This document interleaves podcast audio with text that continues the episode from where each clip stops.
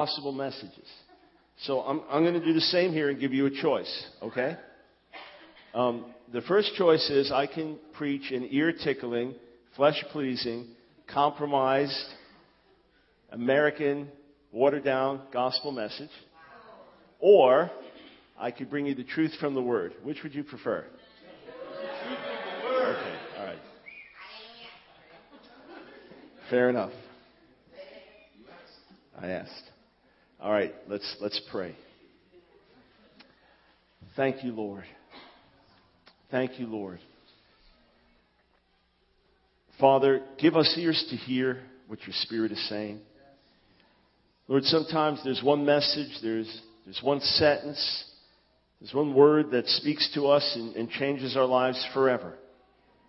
I pray that some here would be changed forever by the simple truths of your word. You're a great and mighty God. You can do all things. Give us ears to hear what your Spirit is saying. In Jesus' name, amen. Matthew chapter 25. Matthew 25.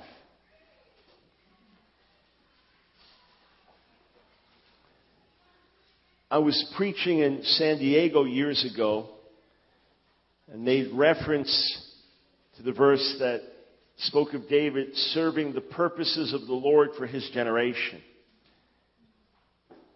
And it was in the days before emails. We received a fax from the church secretary saying, I've searched my concordance, I've looked everywhere in the Old Testament, I can't find that verse. And I said, Oh, it's in Acts. It's in the New Testament. Acts 13. David served the purpose of the Lord for his generation, and then he died. There was a divine assignment, a divine purpose, a divine plan, and he was there for a specific season and for a specific reason. And it wasn't just because he was David. We know about him because he was David. We read about him. But what was true of him is true for all of us. We are here with one life to live. Driving here, I mentioned to, to Jeff and David that if Jesus is not coming for a thousand years, I still live with a sense of urgency because I only have one lifetime. And the needs around us are urgent. Our missions director, Josh Peters, said some months ago, I don't know if this is the last generation, but it's our last generation. It's true for all of us. We will only be here for one season of life, and we have a divine purpose in being here. No one is here by accident. Even if you're the product of a rape, you're not here by accident. God brought every one of us into this world, and at the end of our lives, we'll stand before Him and give account. Matthew 25, beginning in verse 14, Jesus speaking about the kingdom of heaven. It will be like a man going on a journey who called his servants and entrusted to them his property. To one he gave five talents. It's not talking about talents in terms of gifts and abilities, but talents in terms of a certain amount of money. To one he gave five talents, to another two, to another one, each according to his ability. So each one having certain abilities, being made and wired certain ways, certain life experience. Based on that, he gave a certain amount of money to each of them. Then he went away. He who had received five talents went at once and traded with them, and he made five talents more. So let's say he had been given $50,000 to work with, and then he invested that money, and the 50,000 became 100,000. So also he who had the two talents made two talents more. So the 20,000 he invested, and it turned into 20,000 more. But he who had received the one talent went and dug in the ground and hid his master's money. Now, after a long time, the master of those servants came and settled accounts with them. There are several parables where it speaks about the master or the king or the lord or the leader being away for a long time. It's a hint for the believers there that the return of Jesus may not be as quick as they expect it to be. It's one thing to be faithful and zealous over a short period of time. It's another thing to be faithful and zealous over a long period of time. It's another thing to be faithful and zealous when it doesn't look like you're being watched as carefully as you once were. So after a long time, he comes back and he wants to settle accounts with them. And he who had received the five talents came forward bringing five talents more, saying, Master, you delivered to me five talents. Here I've made five talents more. His master said to him, Well done, good and faithful servant. You've been faithful over little. I will set you over much. Enter into the joy of your master. And he also, who had the two talents, came forward saying, Master, you delivered me two talents. Here I've made two talents more. His master said to him, Well done, good and faithful servant. You've been faithful over little. I will set you over much. Enter into the joy of your master. He also, who had received the one talent, came forward saying, Master, I knew you to be a hard man, reaping where you did not sow and gathering where you scattered no seed. So I was afraid, and I went and hid your talent in the ground. Here you have what is yours. But his master, his master answered him, You wicked and slothful servant. You knew that I reap where I've not sown and gather where I scattered no seed. Then you ought to have invested my money with the bankers, and at my coming I should have received what was my own with interest. So take the talent from him and give it to him who has ten talents. For to everyone who has more will be given, and he will have an abundance. But from the one who has not, even what he has will be taken away. And cast the worthless servant into the outer darkness. In that place there will be weeping and gnashing of teeth. It's a sobering word for each of us. The idea that God has gifted us with opportunities and abilities and spiritual gifts and life experience, and that at the end, when He returns, we will stand and give account to Him. If we are believers, we're not giving account for our sins. Our sins have been cleansed by the blood of Jesus. And if we're saved, when we stand before Him, He won't say, what about this sin and this sin and this sin and this sin? If we've repented and turned to Him, we've been washed and cleansed. But we will give account for what we did in our bodies.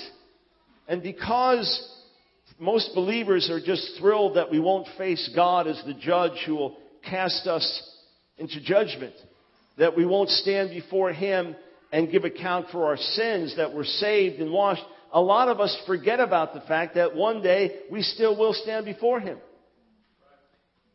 Let me just show you a couple of verses here. Romans chapter 14. Look at what Paul writes there. Romans chapter 14.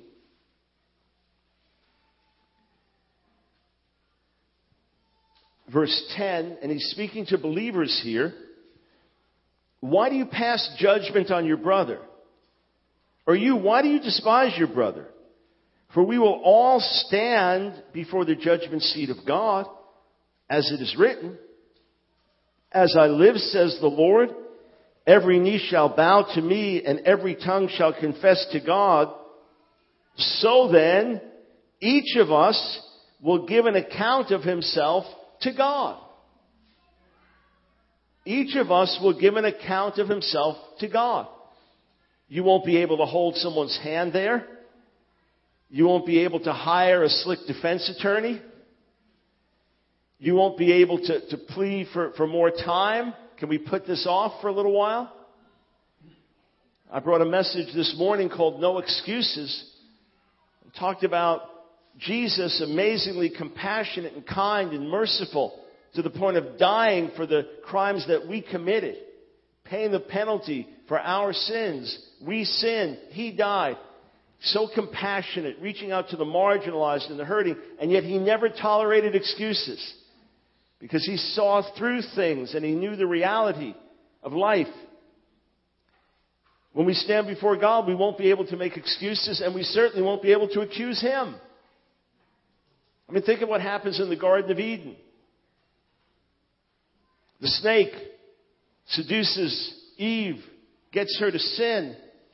She in turn invites Adam to sin and he sins.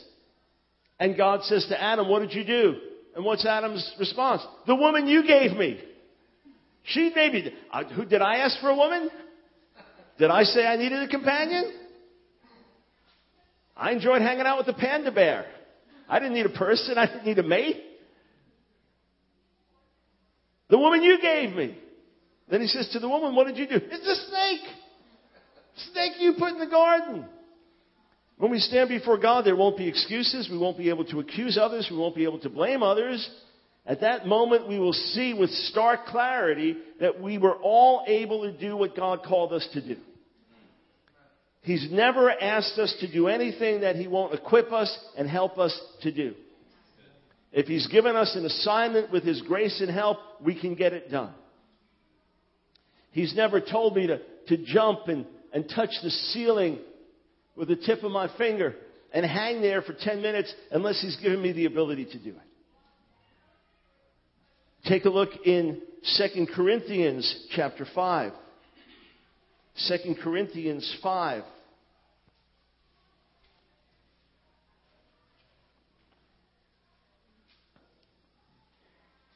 Beginning in verse 6, he's talking about being absent from the body is being present with the Lord.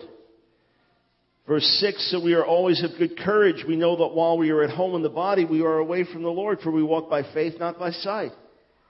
Yes, we are of good courage, and we would rather be away from the body and at home with the Lord. So whether we are at home or away, we make it our aim to please Him. For we must all appear before the judgment seat of Christ, so that each one may receive what is due for what he has done in the body, whether good or evil. We're all going to stand before God and give account. He's going to say, I entrusted you with this. What did you do with it? I gave this to you. What did you do with it? I gave you this assignment. Were you faithful to it? And he's not going to ask how we did in some other area that he didn't call us to, or how wonderfully we excelled here when the calling was here.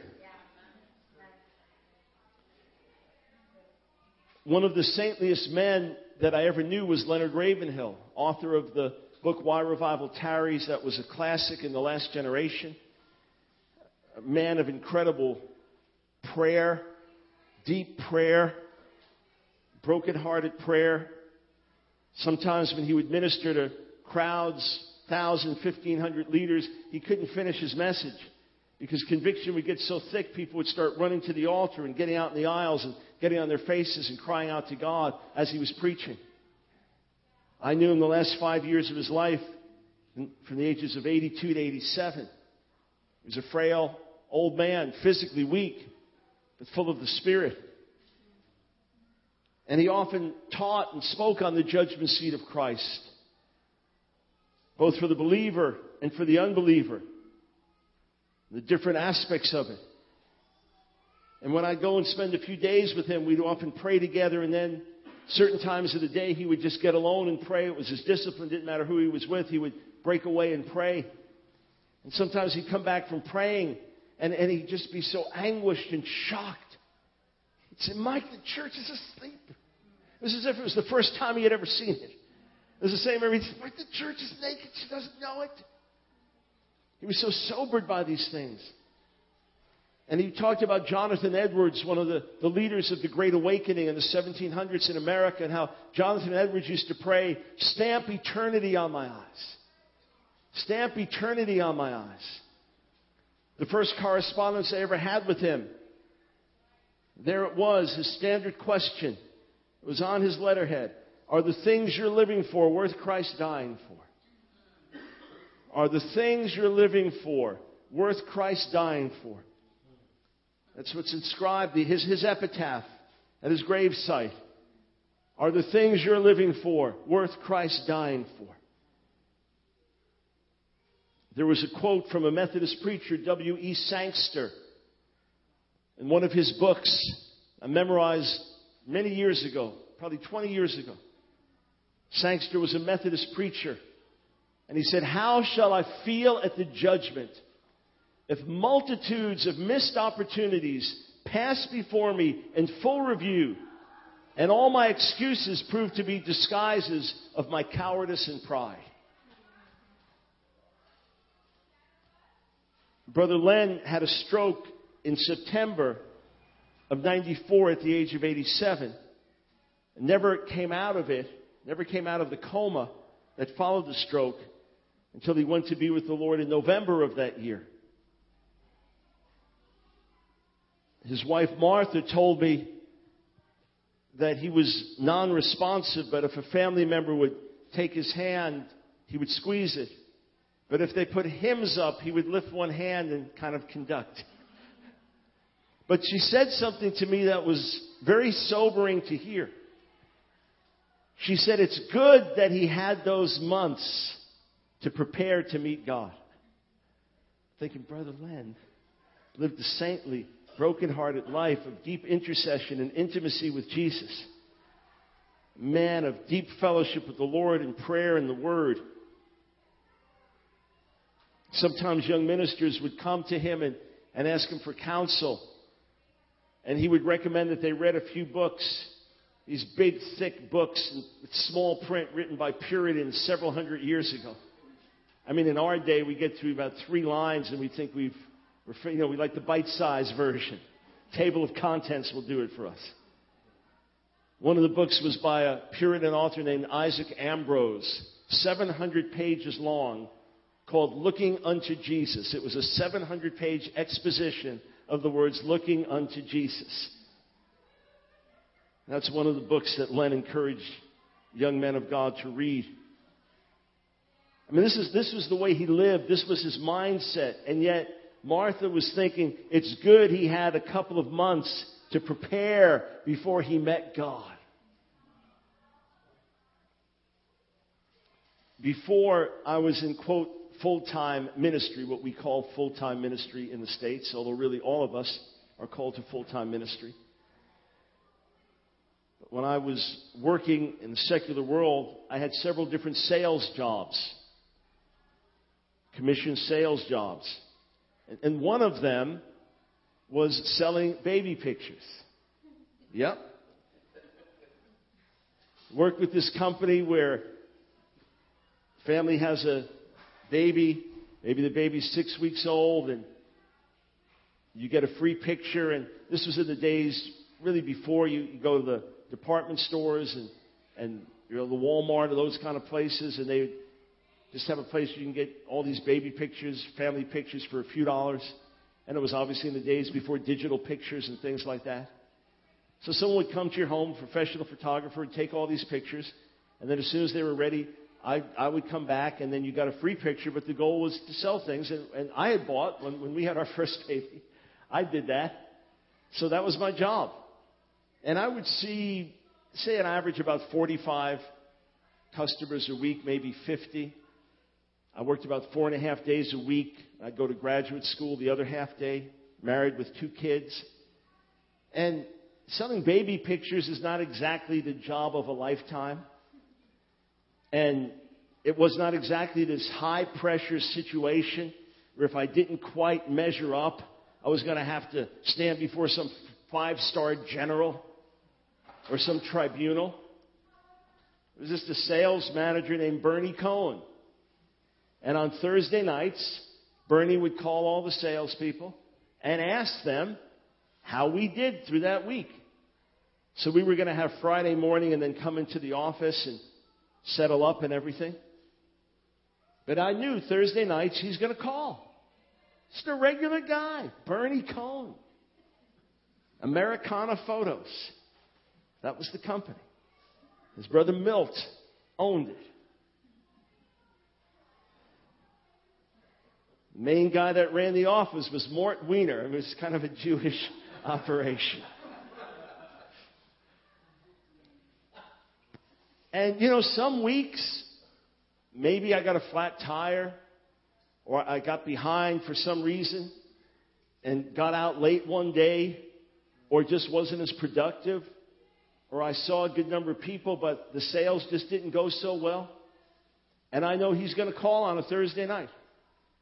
And I would always let it ring a little bit more with the hope that he would not stay online. It was also in the days before caller ID, but I had a pretty good hunch it was him at a certain time. I'd let it ring a little longer.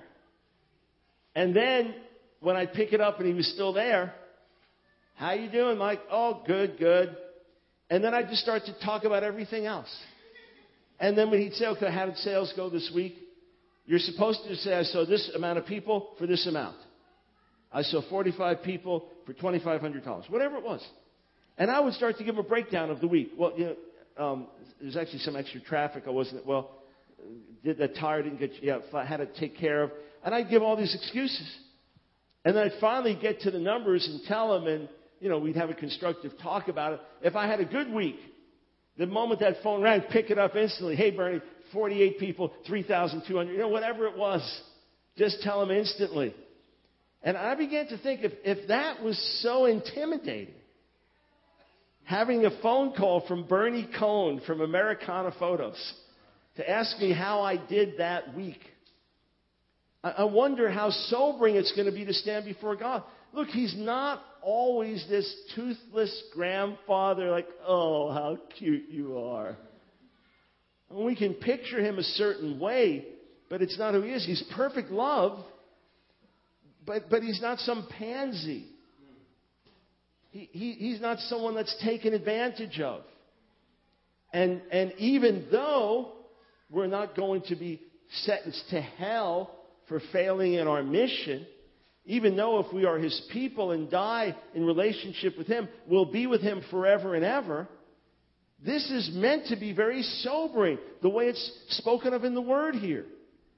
The way Paul speaks about it. And these parables that Jesus gives with these exaggerated pictures. I say exaggerated because the master is, is a hard man who's not even fair. And Jesus is using that as an example, not that God is like that, but to give us sobriety about not being lazy. Notice the person who's slothful, he also says is wicked. When you read the book of Proverbs, the person that's lazy and irresponsible is, is, is acting wickedly, is acting in a way that's not righteous. Take a look with me in Ephesians, the fifth chapter. Ephesians chapter 5 during the worship, I was thinking of a passage in 1 Kings 19 after Elijah has called down fire from heaven and had the miraculous occurrences on Mount Carmel and puts the 850 false prophets to death and then prophesies the coming rain to end the drought. And the rain comes. And then the next chapter, he finds out Jezebel's ready to kill him. And it's this, this post prophetic victory depression that hits him and fear, and he flees for his life. And God sends him to, to the Mount of God, to Mount Horeb. And when he's there, the first question the Lord asks him is, Why are you here? Why are you here? And suddenly those words were just echoing in my mind for me and for all of us on a broader level about here in this world. Why are you here? Why, why are you here? Why are you here? For this congregation, for you individually, why, why are you here? Why are we here? What's the purpose of it all? If our mentality is, let us eat and drink and be merry for tomorrow we die, that's, that's the mentality of carnality and flesh. Why are you here? I'll read from Ephesians 5 in a moment. But it's important to understand what God's purposes for our lives are. You may not have the long term, large vision that may not have been revealed to you yet. It may be something that unfolds over a period of time. But certainly we need to know here and now why we're here, what our mission is. Many of the, the ladies graduated from our ministry school and then had families, began to have kids went through somewhat of a, of a traumatic time. And we asked some of them, what if we prepared you for that traumatic time in advance? Would you have been ready? And the answer was no, because we wouldn't have believed you. And then we still would have had to experience it. But the trauma was, as one of our ladies put it, I went from changing the world to changing diapers. You know, I'm going to go out and be this world changer and have this amazing mission, and God's going to use me. And next thing I'm dealing with little kids running around being silly and changing diapers.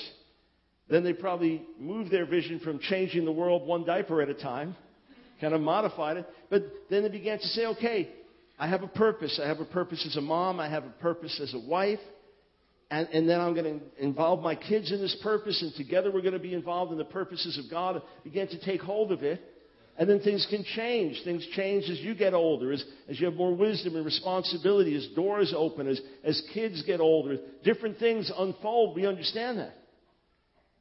But it should be that, that every year, at the end of the year, we could stand before God and He could say, oh, okay, have you been faithful to your assignment? And we should know what our assignments are.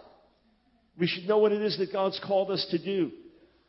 1 Corinthians 9, Paul urges the Corinthians to run their race so as to win, but he's telling each of them individually, run your race so as to win. I can't do what you can do, and you can't do what I can do. If we switch places, we'd have a crisis pretty quickly. But we're each in a race. You say, man, that puts pressure on me. There should be some holy pressure.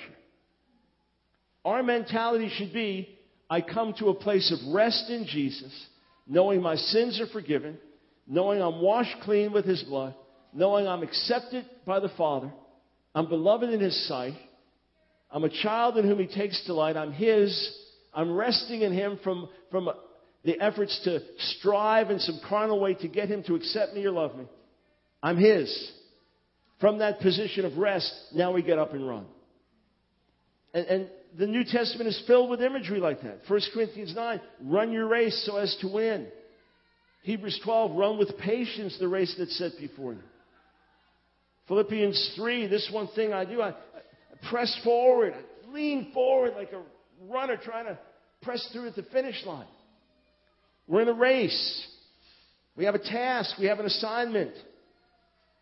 Paul talks about in Acts 20, 24 when he knows he's going to Jerusalem and could face real danger there, he said, Not concerned about that. My own life is worth nothing to me. If only I may finish the task and complete the race the Lord Jesus has given me the task of testifying to the gospel of God's grace. What does he say in, in 2 Timothy, fourth chapter? He knows he's going to be executed soon. What does he say? He's come to the end here. He, he has, he's run the race. He's finished the course.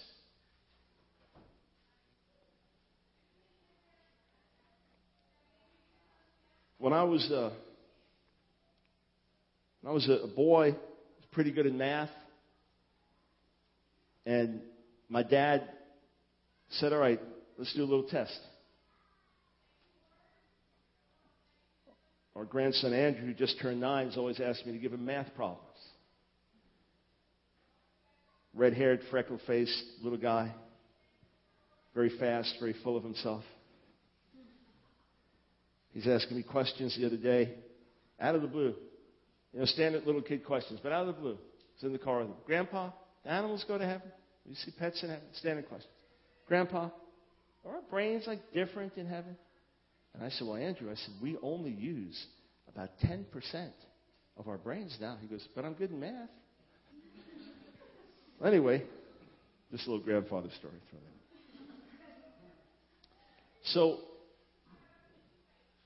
my dad says, All right, let's try this. Here's an elevator. Five people get on, first floor. Goes up to the third floor, four people get off, two people get on. Goes up to the seventh floor, three people get off, eight people get on.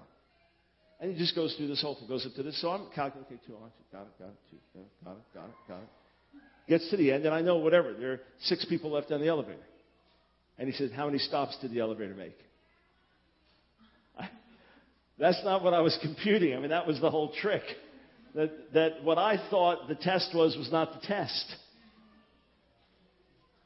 God's not out to trick us, friends. But like I said, God's not asking how we did in some field He didn't assign us to be in. If He assigned you to be some prayer warrior, and, and, your prayers were going to be essential for a mission to move forward, and He gifted you to do it, and He enabled you to do it, and you had time to do it, and the more you pressed in, the more time He was going to give you, and you could really touch God in prayer.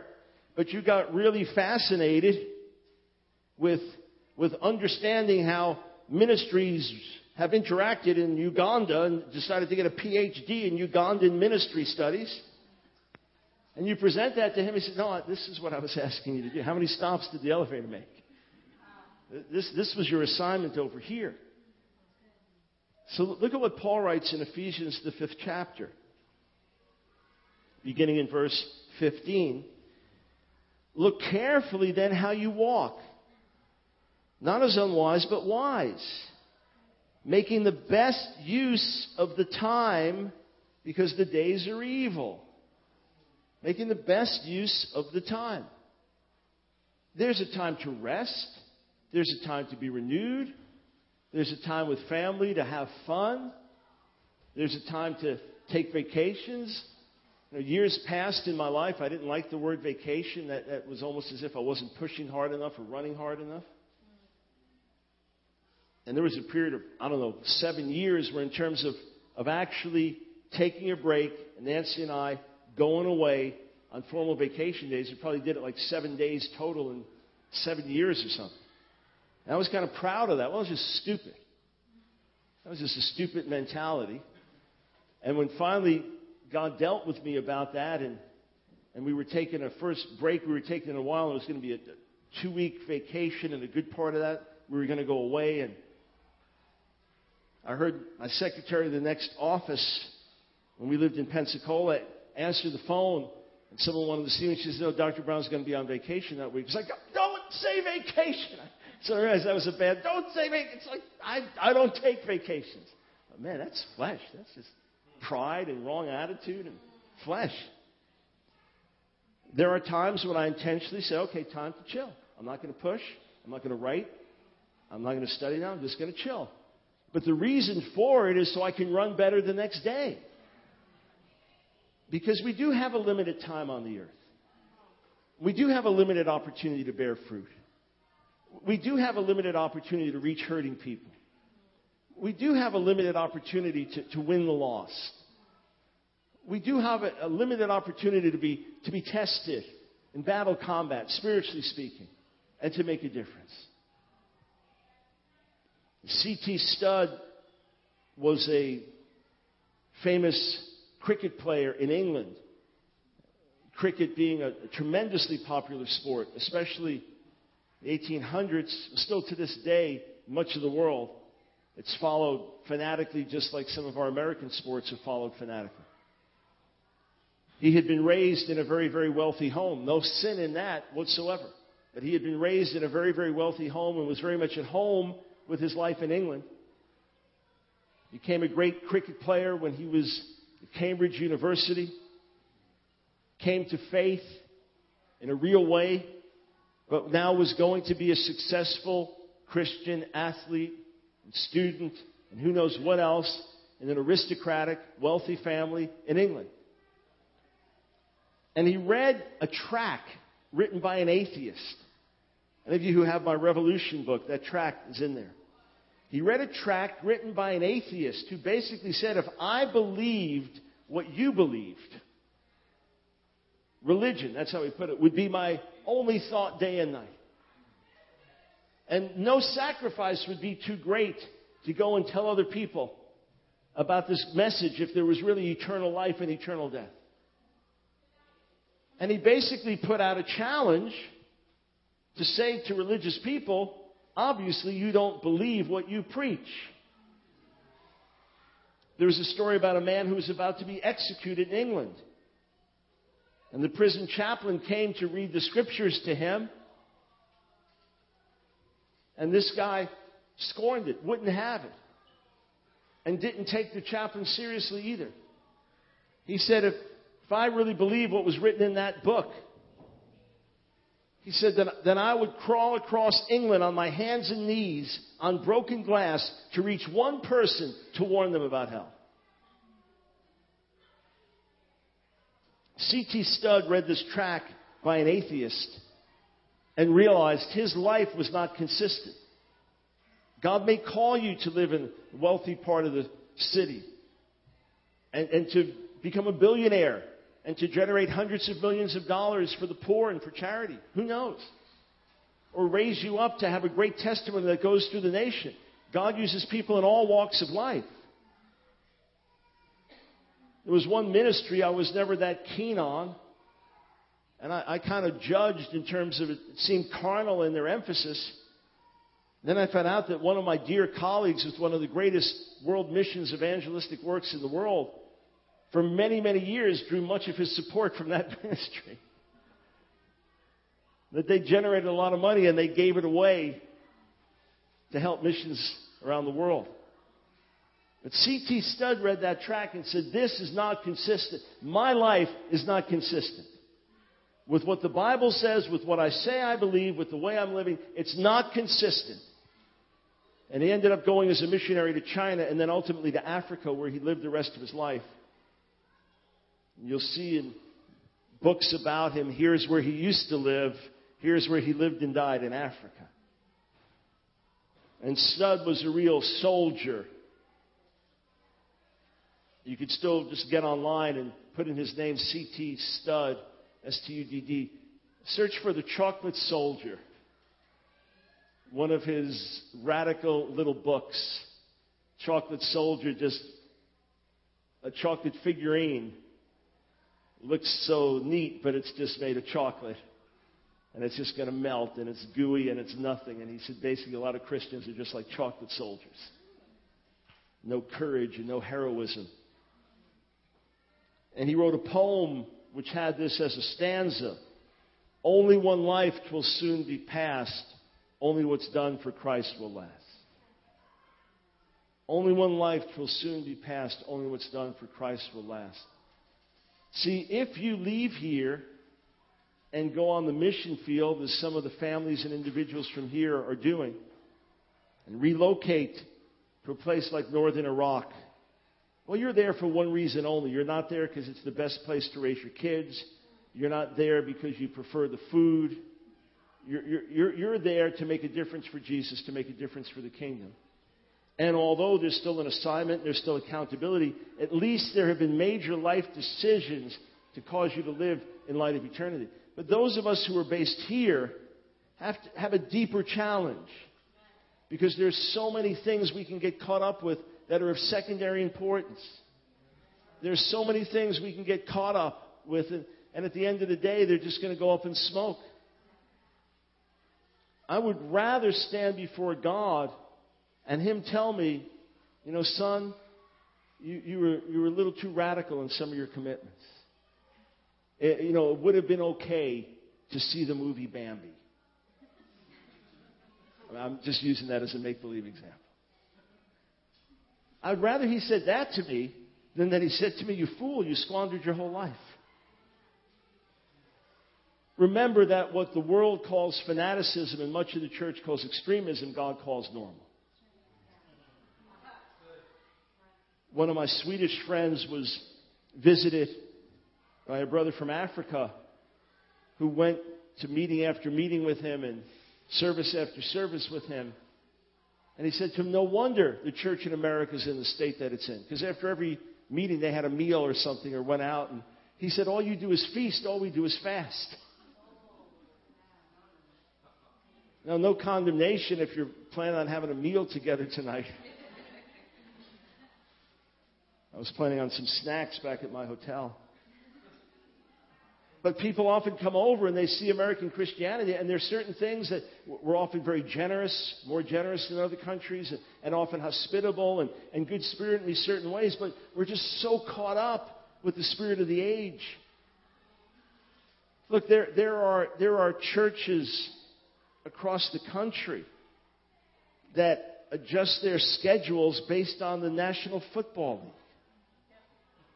And you know, we friends have told me living in certain parts of the country, I'm sure if we lived in the Green Bay area, maybe even more than here because of being smaller and more focused on the team. Someone was telling me where they live, just service the whole talk, like Sunday before after it was about the game. If you're hanging out, especially with the guys, before the service, it's the main talk about the game, and it's perfectly acceptable. And earlier this year, Green Bay was, was victimized by a, a bad call by the replacement referees. Those that don't follow it, the National Football League has lots of rules and it's very complicated. And the league couldn't come to grips with its paid officials So they brought in these replacement officials that just were not up to par. It would be like people that are supposed to be controlling the traffic in the city during rush hour and they don't know what they're doing and you're having all these car accidents and people getting late to work by two hours and so people were getting frustrated and finally there was one game and I happened to see the end of that game. Green Bay against Seattle and, and it was a, a call completely blown by the officials. Completely blew it. And Green Bay lost the game as a result of it. And there was outrage. I mean, I, just out of curiosity, I looked to see an hour later what are they talking about on the sports network, and that's all they're talking about. I went online just to see, and that's all they're talking about: outrage, outrage. And within the week, they, they, they struck up a contract, the league, with the regular officials, and they were back. And I remember thinking to myself, I'm sure there's more moral outrage among believers, especially male believers, across America over that blown call than there's moral outrage if, if there are 10,000 victims of human trafficking in our city. If cults and false religions are taking people captive by the hour, there's more moral outrage over some carnal, meaningless thing.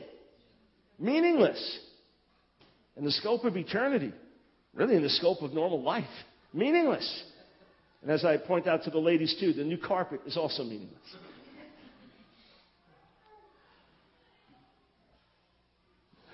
I've been praying for that carpet for years, and you just, okay, praise God.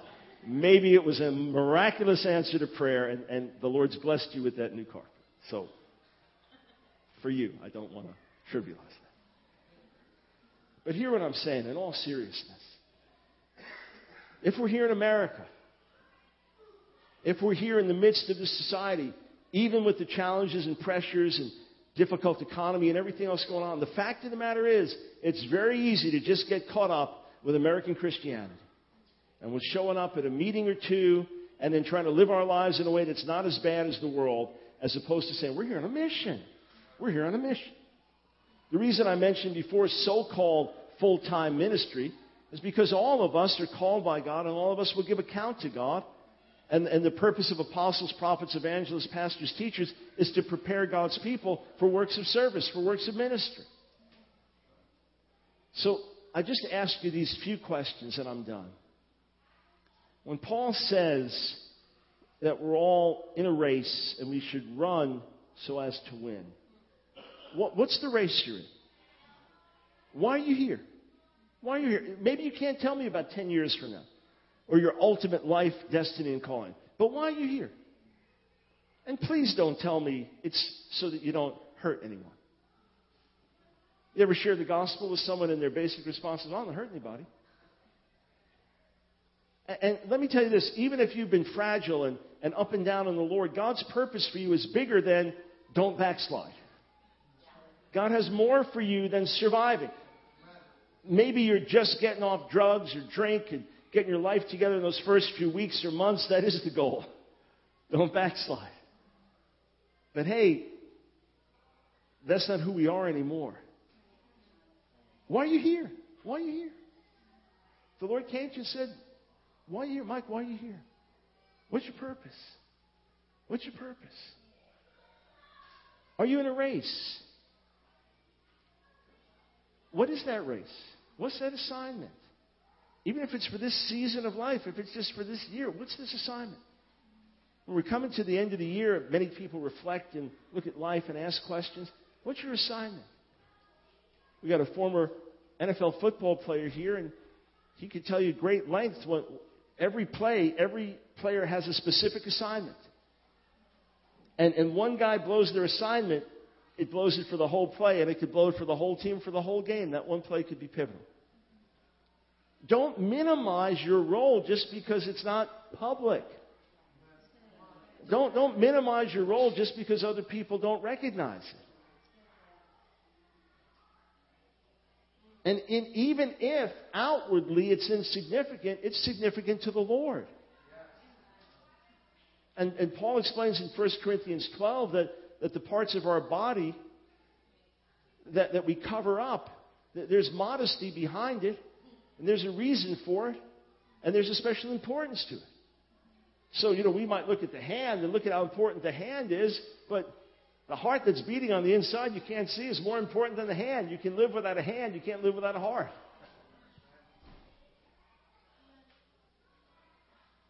Are you in a race? If I said, okay, write, can you write down in the sentence what God's purpose for your life is now? What your divine assignment is? What's the race that you're in?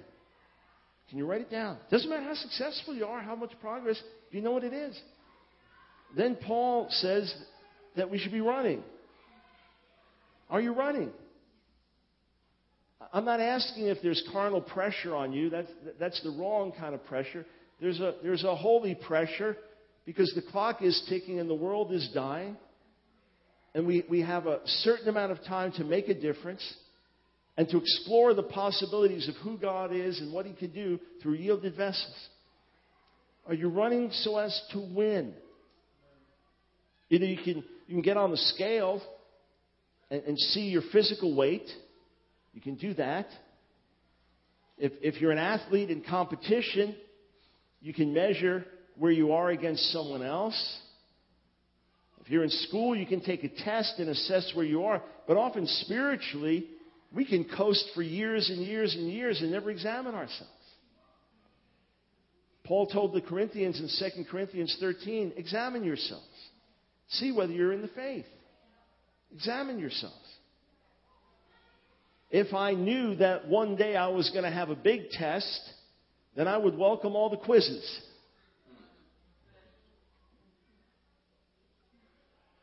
When, when, when boxers engage in their violent sport, unless they're heavyweights, they have weight limits that they have to be at. And sometimes the contract will say that one month out you have to be at this weight. In other words, to make sure you're going to meet your weight on this day, one month out you need to be at this weight. We should welcome the, the scrutiny of the Spirit. We, sh- we should take time and reflect before the Lord. If you're one that tends to be very self condemning, then have someone with some encouragement and faith with you to, to help you look at life so that you don't strangle yourself. I mean, spiritually speaking. Why are you here? If everything stopped right now, this was it. God said, okay, we're done. Everybody's finished.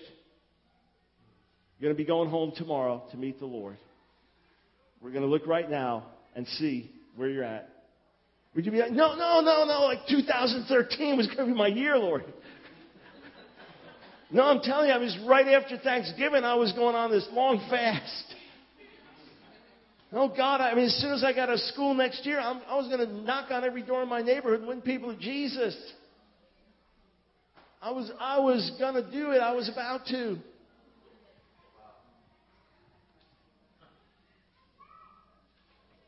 I'm 57, and I don't feel like I thought I'd feel at 57, meaning when I was 16, I was amazed people were still breathing at 57. Well, I mean, not quite that, but that, that was like really old. And I saw someone with gray hair, gray mustache, like me, that person was really old. But you know, as you get older, you don't, you don't end up feeling like that. You still feel like a kid on the inside. And I have energy, and I've got vitality, and I've got vision. But I'm thinking, okay, I, I want to run hard. And I can run hard now. I'm not 97. I'm 57. I can run hard now. But realistically, even if Jesus didn't come in my lifetime, and I live to be 97, realistically, I'm not going to be running as hard at 97 as 57. I want to seize these moments and years that I have. And you want to take advantage of whatever situation you're in. You're never going to pass through it again. And there are blessed situations with secular work and burdens and kids, and there are blessed situations and full time, quote, ministry. There are blessed situations with older kids and being single. You got to seize each opportunity. You can't be waiting for this magical tomorrow. I'm going to close in a moment, but you know, when you're young, teenager, college age, 20s, devil comes to you and says, You're too young. You can't do anything for God. You're nobody. You got no experience, got no wisdom. You can't do anything for God. You're too young. And then you're kind of middle aged, The devil said, look, right now you're in the middle of, you got family, all these responsibilities. You get a little bit older, that's your season to really shine. When you get older, the devil says, you're old and washed up. It's too late for you. I mean, we all, it's always tomorrow we're going to make these great impacts for God. Always tomorrow we're going to be world changers. There's a book, it's, it's still in print. I checked on it some time ago. I think the title was I'll, I'll Teach My Dog a Hundred Words. And it's one of the books that we read to our daughters when they were little and we were teaching them to read. And there's this guy who's going to teach his dog a hundred words, and as the book progresses, he starts teaching the dog. To sit and stand and jump and, you know, all just different vocabulary. And this dog's amazing. And then you get to the last page, and there's the guy sleeping under the tree with the dog sleeping next to him. And the last page is, I'll teach my dog a hundred words tomorrow. He's just dreaming about it. He's got all these plans. Look, you live and die like that. Years back in Pensacola, schedule being what it was, no excuse, but just explaining. Wasn't exercising as much. Sometimes I'd eat one meal a day, but it was not a good meal and it was late at night or just whatever. So I put on a little weight. And Nancy noticed, he said, said think you put a little weight on. I said, No, I, I have, hon, but I got a plan. She goes, oh, Okay. I mean, her first thing she's thinking of was just my health, you know, be in better health, and then second, just be a good, disciplined witness. So maybe like six months go by. She says, you know, hon, I don't think you lost any weight. I said, no, actually, I haven't. I haven't. You're right, but I have a plan. She goes, oh, okay. Like six months, a year later, she said, hon, I think you've actually put some weight on. I said, you're absolutely right, I have. But I have a plan. And she said, your plan is not working. I've spoken at pastors' meetings and said, that's a prophetic word for many of you in your churches. Your plan is not working. Let's be sober about this. There's so much God has for us. And there's so much He wants to do through us. And there's so much He wants to give to us. And if we're faithful with little, Luke 16, He'll make us faithful with much. If we're faithful with earthly riches, He'll entrust us with spiritual riches if we're faithful in that which belongs to somebody else, He'll entrust us with that which belongs to ourselves. So we're going to give account one day, all of us. Husbands, wives, take some time, pray, think, reflect together before the Lord. And be encouraged, yeah, by God's grace, we're going for it. We just want to please you more. Or let it be a sober wake up call and a turnaround so that we can live with sobriety in the midst of this journey that we have and we can run our race so as to win. Amen? Close your eyes with me. Thank you, Lord. Thank you, Father. Thank you, Father. Lord, we love you. We love you. And I pray for each one here. For any that need major adjustment, may this word be an absolute wake up call. May this word be a time for turnaround. May this word renew calls that have been given in years past that have not been heeded. Lord, those on track, encourage, strengthen with your smile. Let us hear that well done even today. Those who need a wake up call, may we hear it, not to condemn, but to help us get on with the race. And Lord, we rebuke the lie that it's too late. We rebuke that lie that it's too late You've fallen too far. You failed too much. We rebuke that lie in Jesus' name. And we declare that the future is as bright as your promises. And as we yield ourselves to you, you can cause in five years to happen what would normally take 50 years. You can restore what sin or the devil or our foolishness has taken away. May we all hear, everyone in this room tonight, and every child in the next room, May every one of us here on that great day, well done, good and faithful servant. Enter into your master's joy. In Jesus' name. Thank you, Lord. Thank you, Jesus. Thank you, Lord. Just keep your eyes closed. If this was a salvation call, I'd just do it completely openly. But if, if God's really dealing with you in a strong way through this message, I just want to pray specially for you. So that's you. Just, just raise your hand if there's a strong waking up in your own heart. Thanks. You put your hands down. Anybody else? Thank you, Lord. Anybody else? There's no condemnation, but it is a sober word. You put your hands down. Anybody else? Father, I'm appealing to you for help. Because some of us have been around this mountain over and over again.